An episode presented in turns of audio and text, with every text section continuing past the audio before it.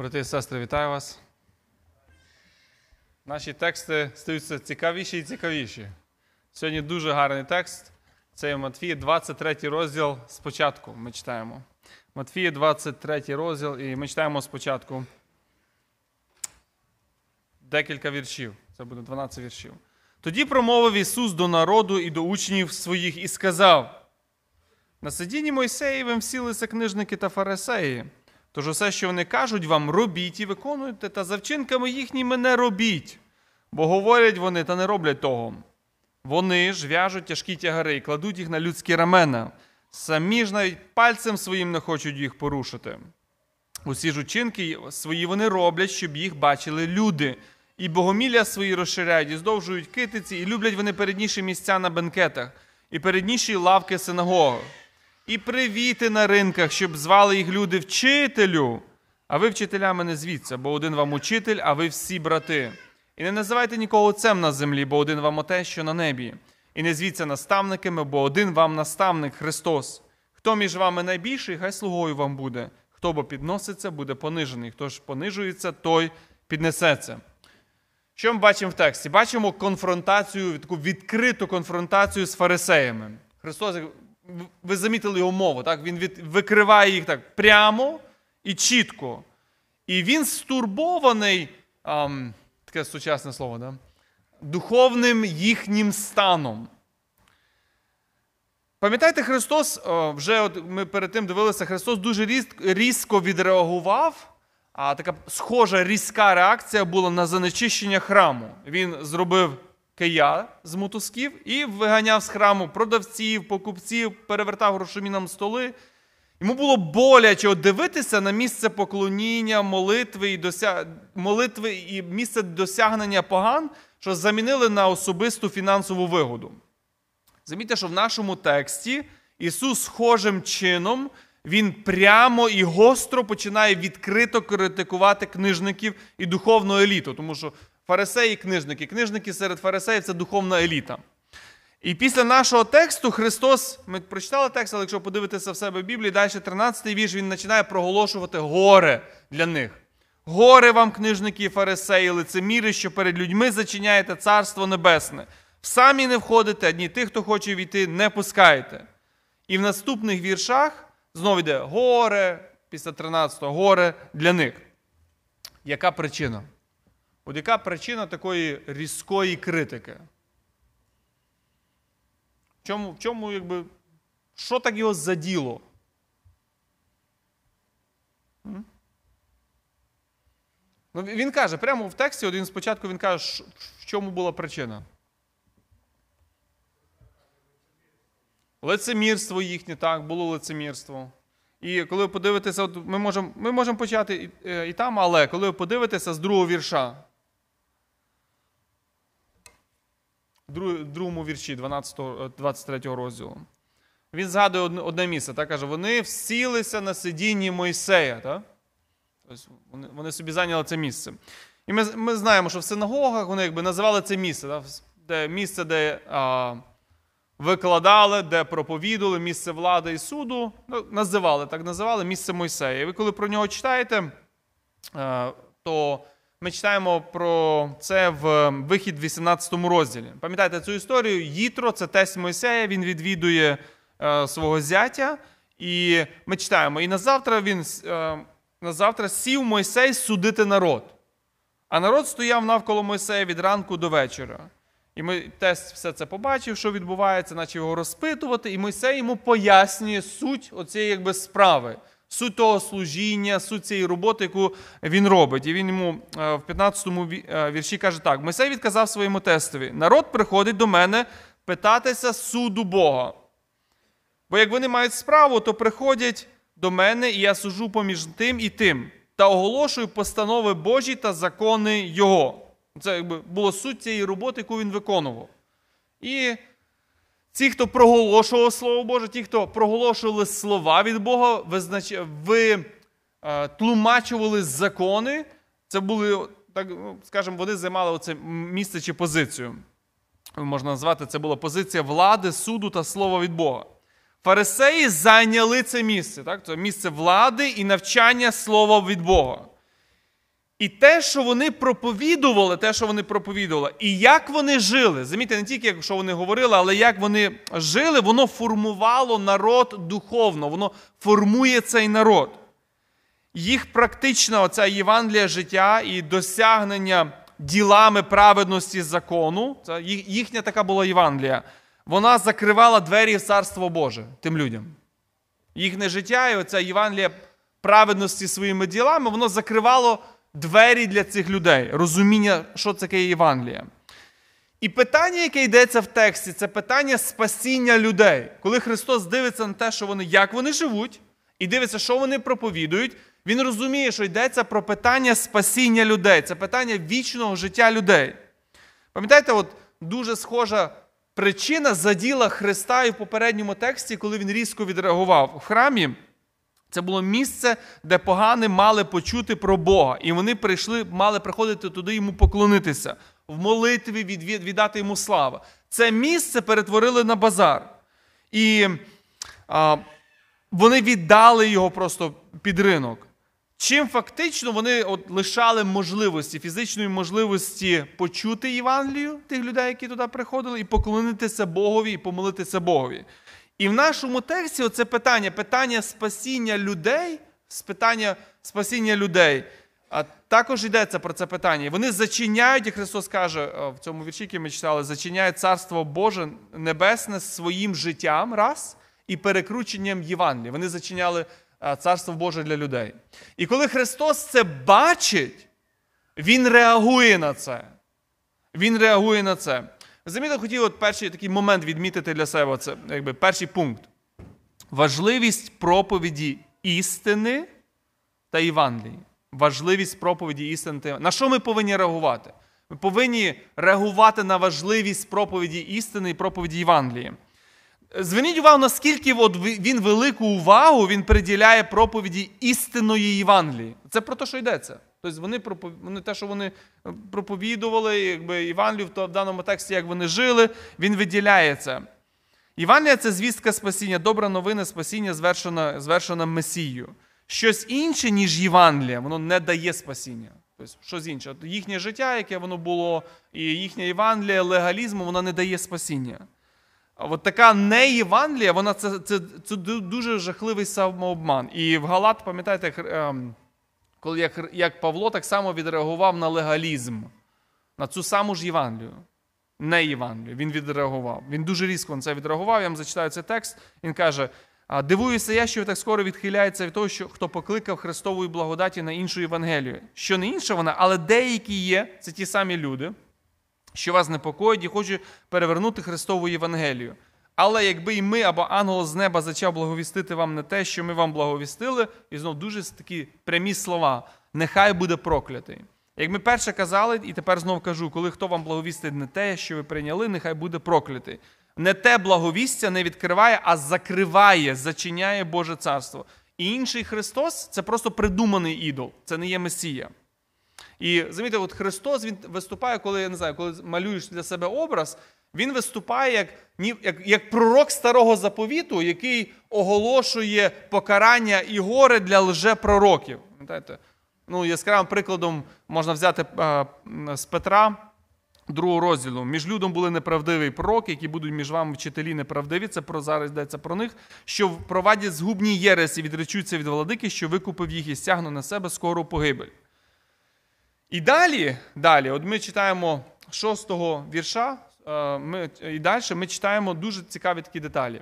Ми читаємо речі, на які Христос звертає уваги, увагу на якості, які мають бути присутні в людей, в керівників.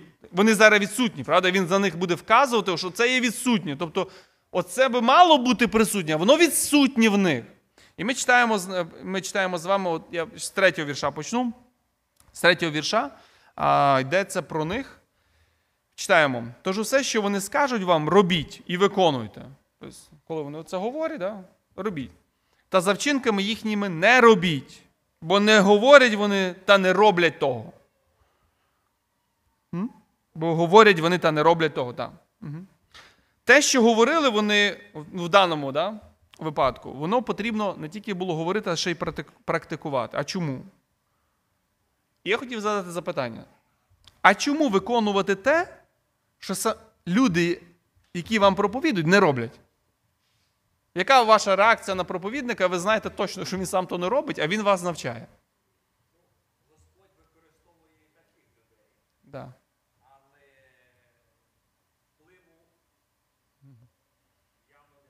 Не буде впливу. Ви замітили, от, це дуже це наша ситуація. Ми так деколи ми, ми можемо так відреагувати. Тобто ми, ми можемо сказати, ага, ну ти подивися на себе, правда? Спочатку сам зроби, потім будеш комусь про те розказувати, правда? Коли сам не робить той, ну, хто от, от він вчиться, він там цей, то що з мене брати, правда?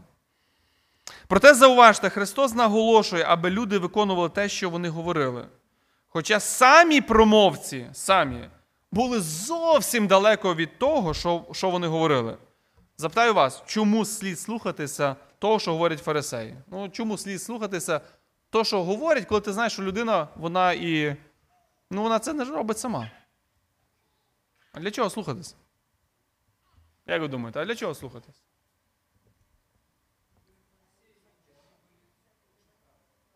Угу. Саня, поможи. Серега, Серега. Сергій, підніми руку шампань. А, окей. Він щось шукає, Юра. Я, чому? Браты, с- фарисеи, а в переводе фарисеи – это отделенные. Они тогда были отделенные, тогда же тоже были отделенные. Да, они отделили себя для того, чтобы, подожди, Витя, подожди, изучать закон, а, и изучать его и учить народ. Вот с каждым годом они начинали ввязнуть в одну очень удивительную форму, где фундаментом было исполнение тысячи и тысячи всяких мелких и мелких неудобовносимых вещей, которые превращали это исполнение в бремя для человека, а не в радость.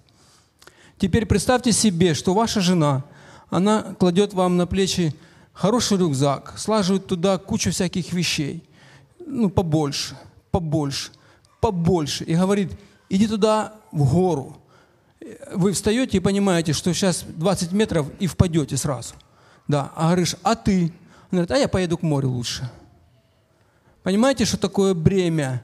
Бремя это когда э, э, лю- люди, ну они же были, э, они же были знатоками закона, они читали закон. Юрк, І вони не, говорили, не, не «Віть». спіши, ми до того дійдемо. Ну, Ми ще давай, до- давай. Ти скажи мені друге питання. Чому слід слухати з того, що вони говорили в даному випадку, коли вони самі то не робили? Тому що ми собі, ми, ми ж зразу знаходимо відмовку, коли ми чуємо, що людина тебе вчить, яка сама то не робить. Ну, в Деяниях апостолов написано, что закон Моисеев читается каждую субботу. Они читали закон Моисеев. А ну, дай Да, дай Сергію. дальше. Сережа, ти хотів сказати щось. А, Ну, я, наверное, за сам подход скажу сначала. Давай. А, Этот подход, о котором Христос сказал, апостол Павел говорит о нем филиппийцам. Что Процит- есть, процитуй. есть, есть люди, которые проповедуют.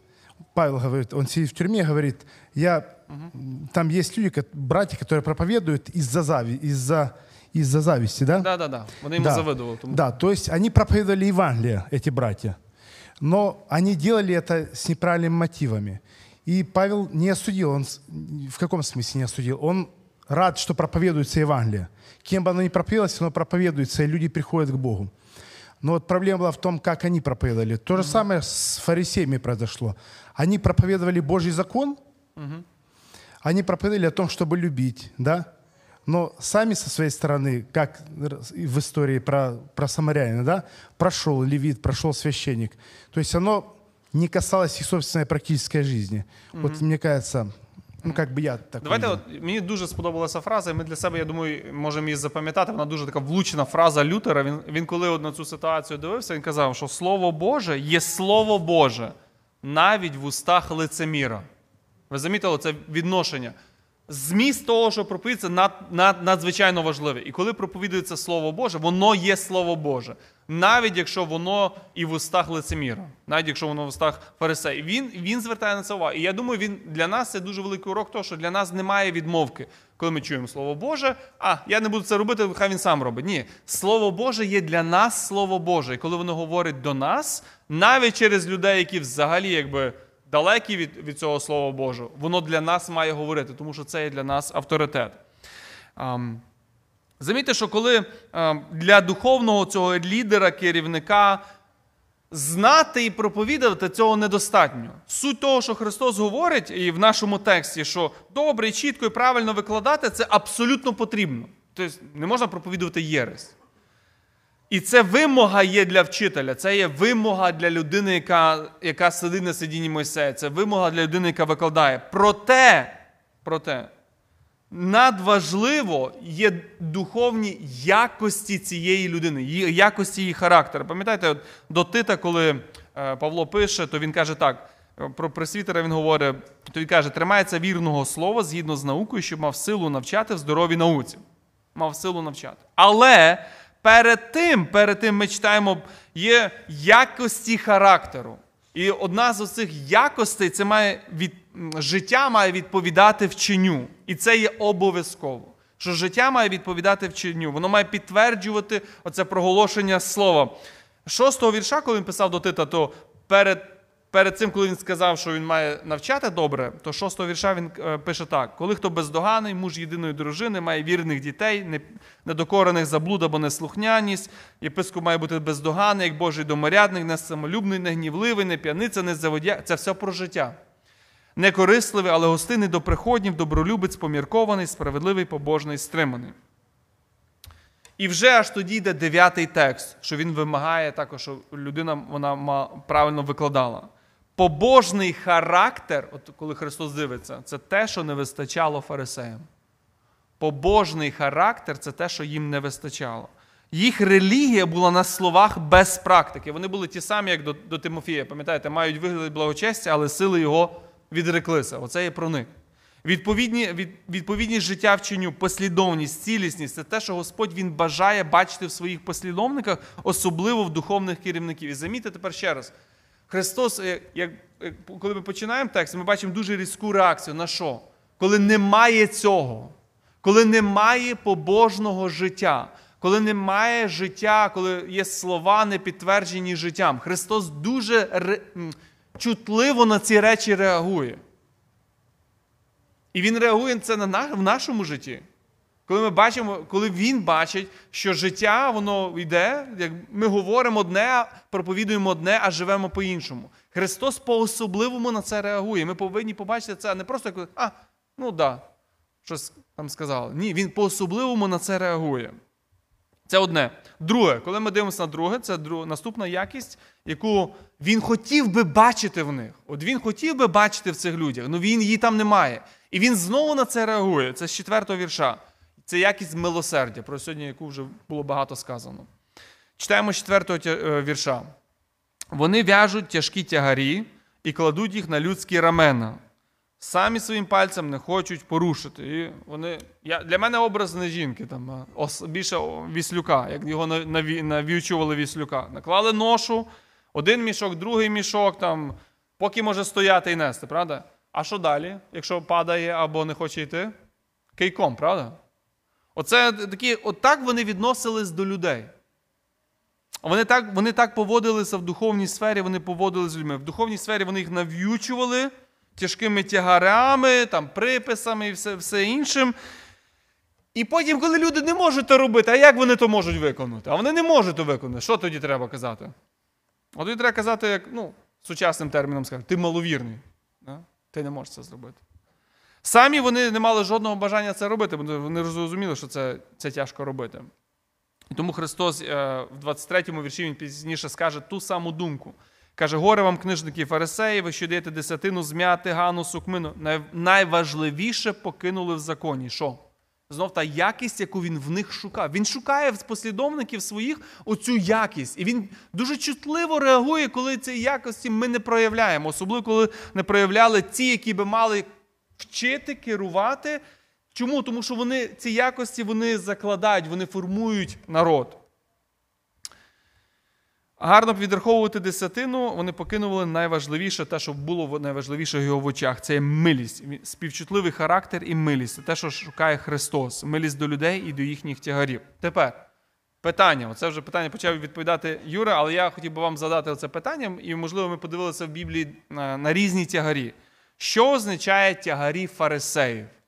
Що означає тягарі фарисеїв іменно е, в цьому тексті, і коли ви згадаєте от Євангелію, да, що, вони таке робили, що воно було тяжко для людей? Що було тягарами? Ну, назвіть їх, будь ласка. Поможете, дай десь. Будь ласка, будь ласка, я бачу. Ви, да. Що було тягарами, ото, що вони робили, фарисеї? Не знаю, що було, е, як там особи- особливо в е, Ближче мікрофон фарисейському законі. Да. Але я знаю при- приблизно як е, в православних церквах. Там стільки всього виконати. От померла людина, і то зробити, і то зробити, і то зробити. І це, а це спасає. Це зовсім не спасає. спасає. Людина жила праведно, і то її царство, і вірила, то було, буде її царство небесне. А все це тягаріці, вони не нужні нікому. Ну, але ви себе від них почуваєте краще, ви ж робите ліпше, ніж інші. Що, вони, що робили фарисеї? Воно дуже схоже, те, що сестра сказала, дуже схоже. Вони одну таку річ робили теж. Ну, Да-да-да, ну голосніше, голосніше. Оце те, що ви сказали. Да-да-да. Мили чаші, кружки. Що, ще що вони там людям казали робити? Мити чаші, кружки, що там ще було? Руки мити. Руки, там, якщо не помив, щоб потім ще що було. Всякі приписи, да, до Талмуду і всього, всього решта. Це було одне, один, це був один вид. Да? Тобто вони починали додавати різні різні, дуже похоже, те, що сестра говорить, взагалі безвідносні приписи, які вони думали собі, що от, оце треба, оце, оце дійсно виконання закону. Да? Вони, давайте це будеш виконувати. А потім то поставили, що ти то виконуєш, ти ж святіше, правильно? І ти себе почуваєш краще, помив руки, ну вже чистіша людина. Да? Будь ласка. Да, ще, дивіться далі. А, ще одне є, да? Тобто, це була одна, якби, тільки одна сфера. Ще які вони тягарі робили. Оце те, що почав Юра роби, е, розказувати. Е, Того Будь часу Ісус, ну, Мойсей мав закона, вони мали закона, але замість того, щоб виконувати того закона, вони е, почали додати до того закону, ніби що отак, якщо ми це додамо, то це буде ще правильніше. І тим, що вони своє щось додавали, вони тим самим людей в сторону зводили. Дуже, дуже, дуже якби близько ще, якби суть, от суть, чого була суть у того тягара. Вони ще з законом дуже інтересну вещь вони провернули з законом. Да-да. Але сама суть. В чому та була тягар, який поклали на людину? Десятий розділ римлян. А ну. Що таке от тягар закону? Що це є? Ну, закон треба виконувати, Бог сказав. В чому суть тягар? Що вони таке зробили? Пам'ятаєте, вони, що, в чому, що вони зробили, яку вони штуку провернули законом? Вони пробували виконати закон для чого? Вони пробували виконати закон не за любові до Бога, а для того, щоб поставити свою праведність перед Богом і нею досягнути неба, правда? Оце якби одним реченням Павло підсумував в 10 розділі римлян, да? що вони свої, оцим виконанням вони пробували, от я виконую, і то треба виконати. А для чого це виконуєш? Суть чому, що ти виконуєш для того, щоб ти оце, що ти виконуєш, це ти, свою оцю праведність ти поставив перед Богом. От тепер, коли ти все виконав, та, тепер ти можеш стати перед Богом. Тепер. Це можна виконати? Ви переживали в житті от такий тягар такого закону? Тягар вини, да? тягар за гріх, за покарання, за суд.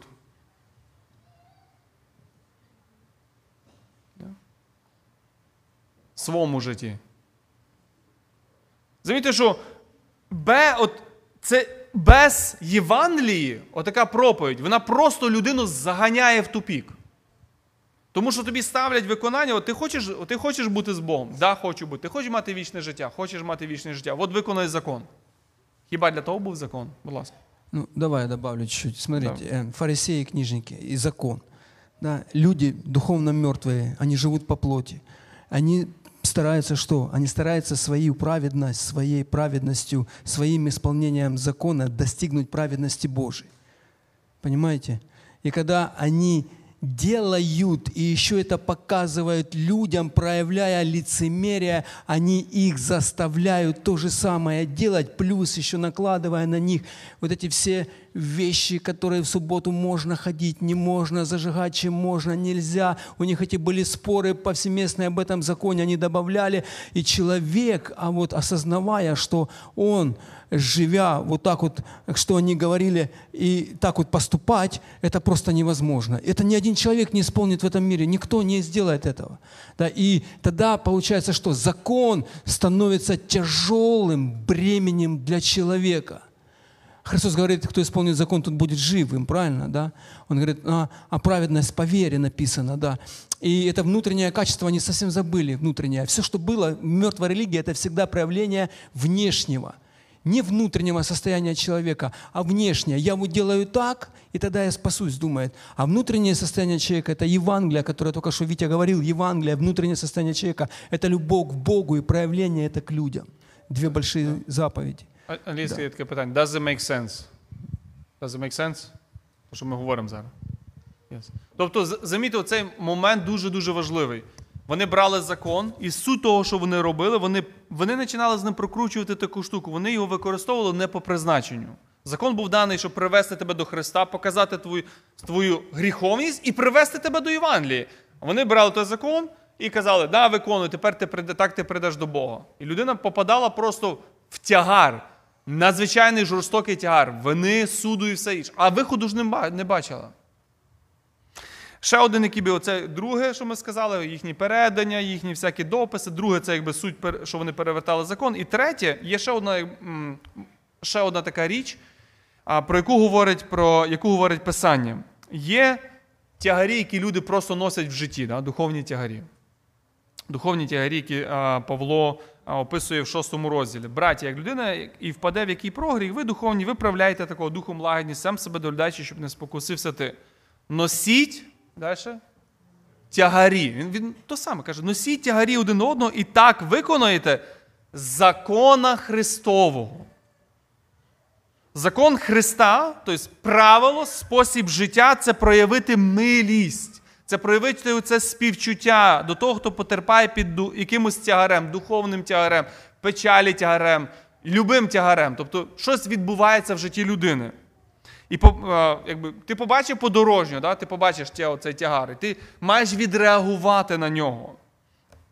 Побачивши подорожню, який йде в небесний Єрусалим, який зігнувся під якоюсь ношею, чи це є печалі, чи, чи, чи гріха, чи ще якісь переживань в своєму житті, доля його не може бути для тебе байдужою. І це Христос хоче бачити в нас, що ми можемо побачити, співчувати, і доля цієї людини не є байдужа для нас. І я хотів, коли я читав цей раз.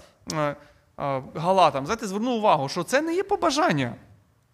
Це не є побажання Христа, це навіть не наказ. Він вживає слово, каже, це закон царства. От воно має працювати. Це закон.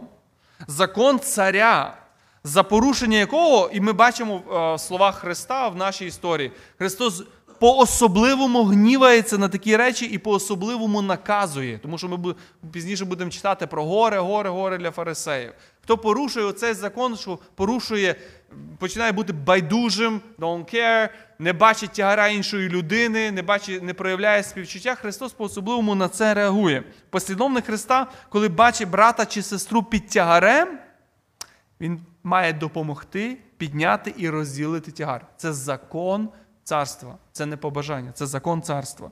Зробити тягар важчим, тобто безучасно, безпідчутливо, якби don't care it, да? це серце фарисея. Це є серце фарисея. Як зняти тягар? Христос сам сказав, як зняти тягар.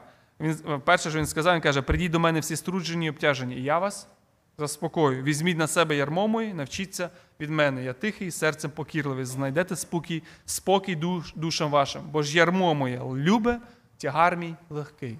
Привести людину до Христа. Це перше, що треба зробити, щоб зняти її тягар.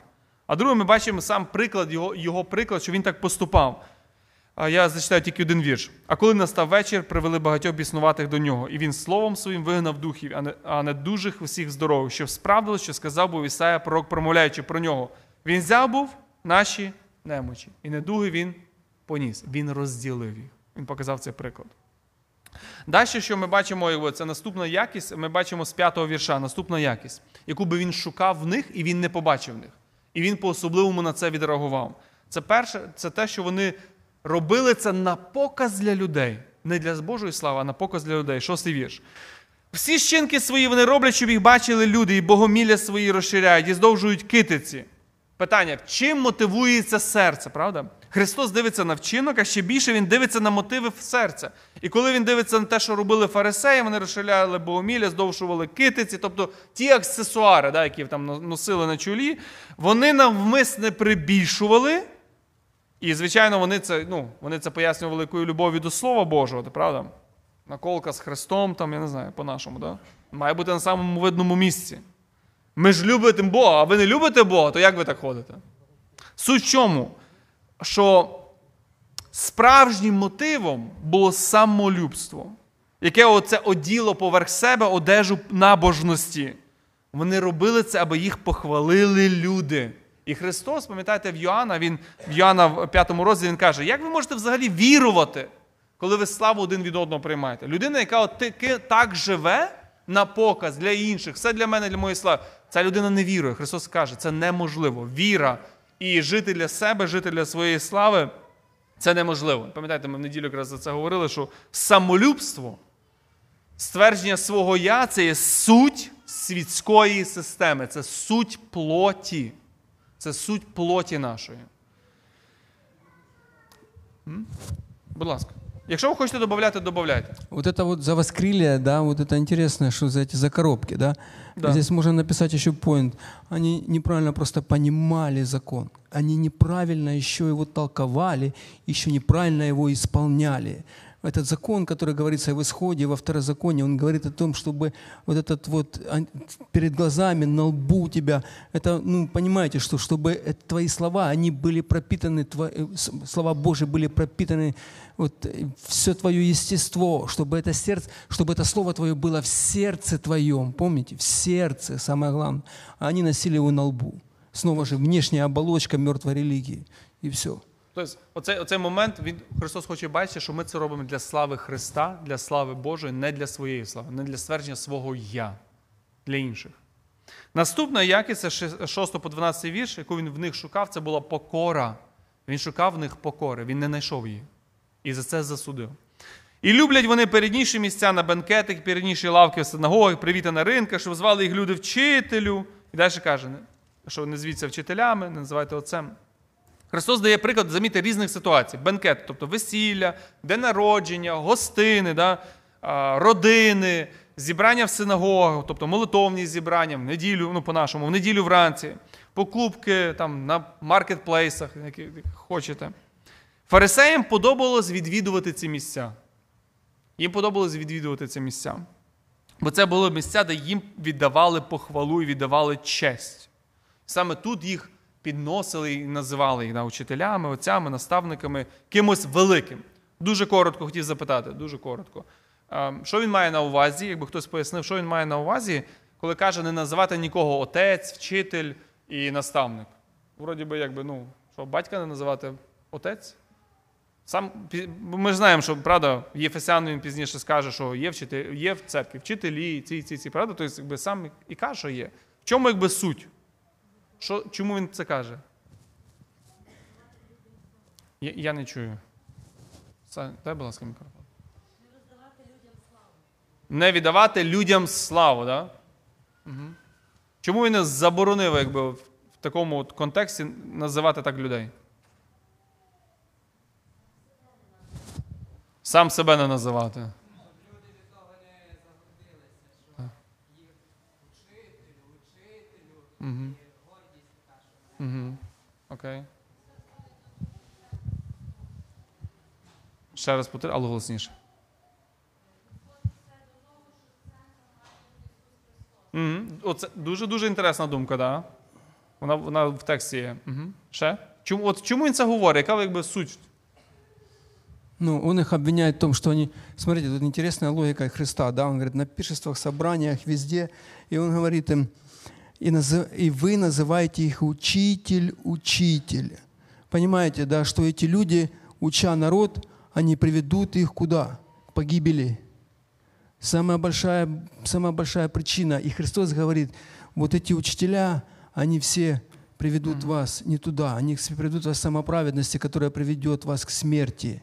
Поэтому, говорит, ну, он уже потом на себя потом переворачивает и говорит, я думаю, проблема это была в этом. Они что были все, кто были? Ученики и народ. Он говорит ученикам и народу. Он говорит, слушайте внимательно. Говорит, вот, вот они, они, вашей вот этой внешней оболочкой религии, мертвой религии, они могут привести вас к беде. Да, он говорит, поэтому слушайте меня. Говорит, Я для вас один, Христос один для них учитель. Я оці всі да, вони це відповідь якби з багатьох пунктів. Але я звернув увагу і хотів під, е, підчеркнути те, що сестра почала. Зверніть на дуже цікаву деталь увагу е, в тексті. Коли Хрис, е, кожен раз, коли Христос говорить, як фарисеї прагнули, аби їх називали люди, да, Він протиставляє їм кого? Божественну особистість. Ви замітили? Кожен раз, коли він називає, наприклад, він каже, він протиставляє е, коли, е, отця або себе, тобто або Месію, або отця. Не звіться вчителями, бо один учитель хто? Месія. Не називайте нікого отцем і знов протиставляє кого? Небесного Отця. Не звіться наставники і знов протиставляє кого? Месію. Тобто кожен раз він протиставляє, він протиставляє Бо- Бога, протиставляє їм божественну особистість. Це дуже важлива деталь, яку потрібно по- замітити. Це була суть їхнього гріха. Вони от з цими своїми вчинками, да, як вони хотіли, щоб їх називали, вони заміщали Бога на землі своїм я. Це те, що вони робили. Вони заміщали Бога на землі своє ім'я. І гординя намагається замістити Бога на землі. Тому їх гріх такий серйозний. Вони поклоняються собі, а не Богові. І останній, останній момент хотів сказати і виділити час для молитви. Повторюється той самий момент, е, який ми говорили також і в неділю. Це 12-й вірш. Хто бо піднесеться, буде понижений. Хто понижується, піднесеться. Вірш оцей каже, що горда людина, да, це, яка самостверджує себе, себе поставила в центр, вона буде понижена. Ким вона буде понижена? Богом. Правда? Так само, да, бо гордим противиться. Так само піднесе. Хто піднесе? Бог. Він смиренним дає благодать, правда?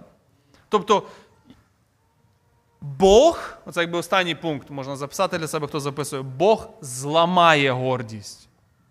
Бог зламає гордість. Про це ми читали 1 Йоанна, 2 розділ 15 віршу. Цей світ, оцей світ з гординею, зі всім, він пройде, він, він загине. І ви знаєте, оці дуже яскраві приклади в Біблії є дуже яскраві приклади, як Бог це робить. Один з яскравих прикладів це є Люцифер. Да? Бог цю гординю зламав, просто зламав її. Ще один приклад це був фараон, цар Єгипту. Да? Бог покорив його серце, зламав гординю. Навуходоносор зламав гординю. Асірія, Авесалом. Пам'ятаєте? Тобто, ця ця історія вона повторює, що оця дорога, дорога самостверджень, дорога бунту проти Бога, дорога ствердження себе і своєї слави, Бог її зламає, цю гординю. Христос, коли ми порівнюємо Христа, він, він є оцей інкарнований контраст з фарисеями, тому що ніхто так не володів цілісню характера, оцією побожністю життя, як він. І ні в кого з людей так не горіло серце співчуттям, як в нього. І не хто так не служив, як він. Він прийняв вигляд а, раба, його мотиви були чисті. Отець мав в ньому оподобання. В цьому тексті він бажає, щоб ми були схожі на нього. І він шукає це в нас, шукає в тих його послідовників. Ми зараз будемо молитися. А, е, хочу якраз ті пару хвилин, що в нас є, щоб ми мали час помолитися. Щоб ми помолилися. Вже чули брат Олег, е, він казав за Україну, нагадав, на що ми молилися. Чи є в когось ще якісь є е, потреби, за які потрібно помолитися? Будь ласка. Нема, тоді будемо молитися по троє чоловік. Ми станемо, як у нас є ще 5 хвилин, ми станемо по троє чоловік, помолимося і особливо помолимося за Україну. Будь ласка. І в кінці я закінчу молитвою. Стань, поділіться по троє, по, по троє ті, хто біля вас стоїть, помолимося.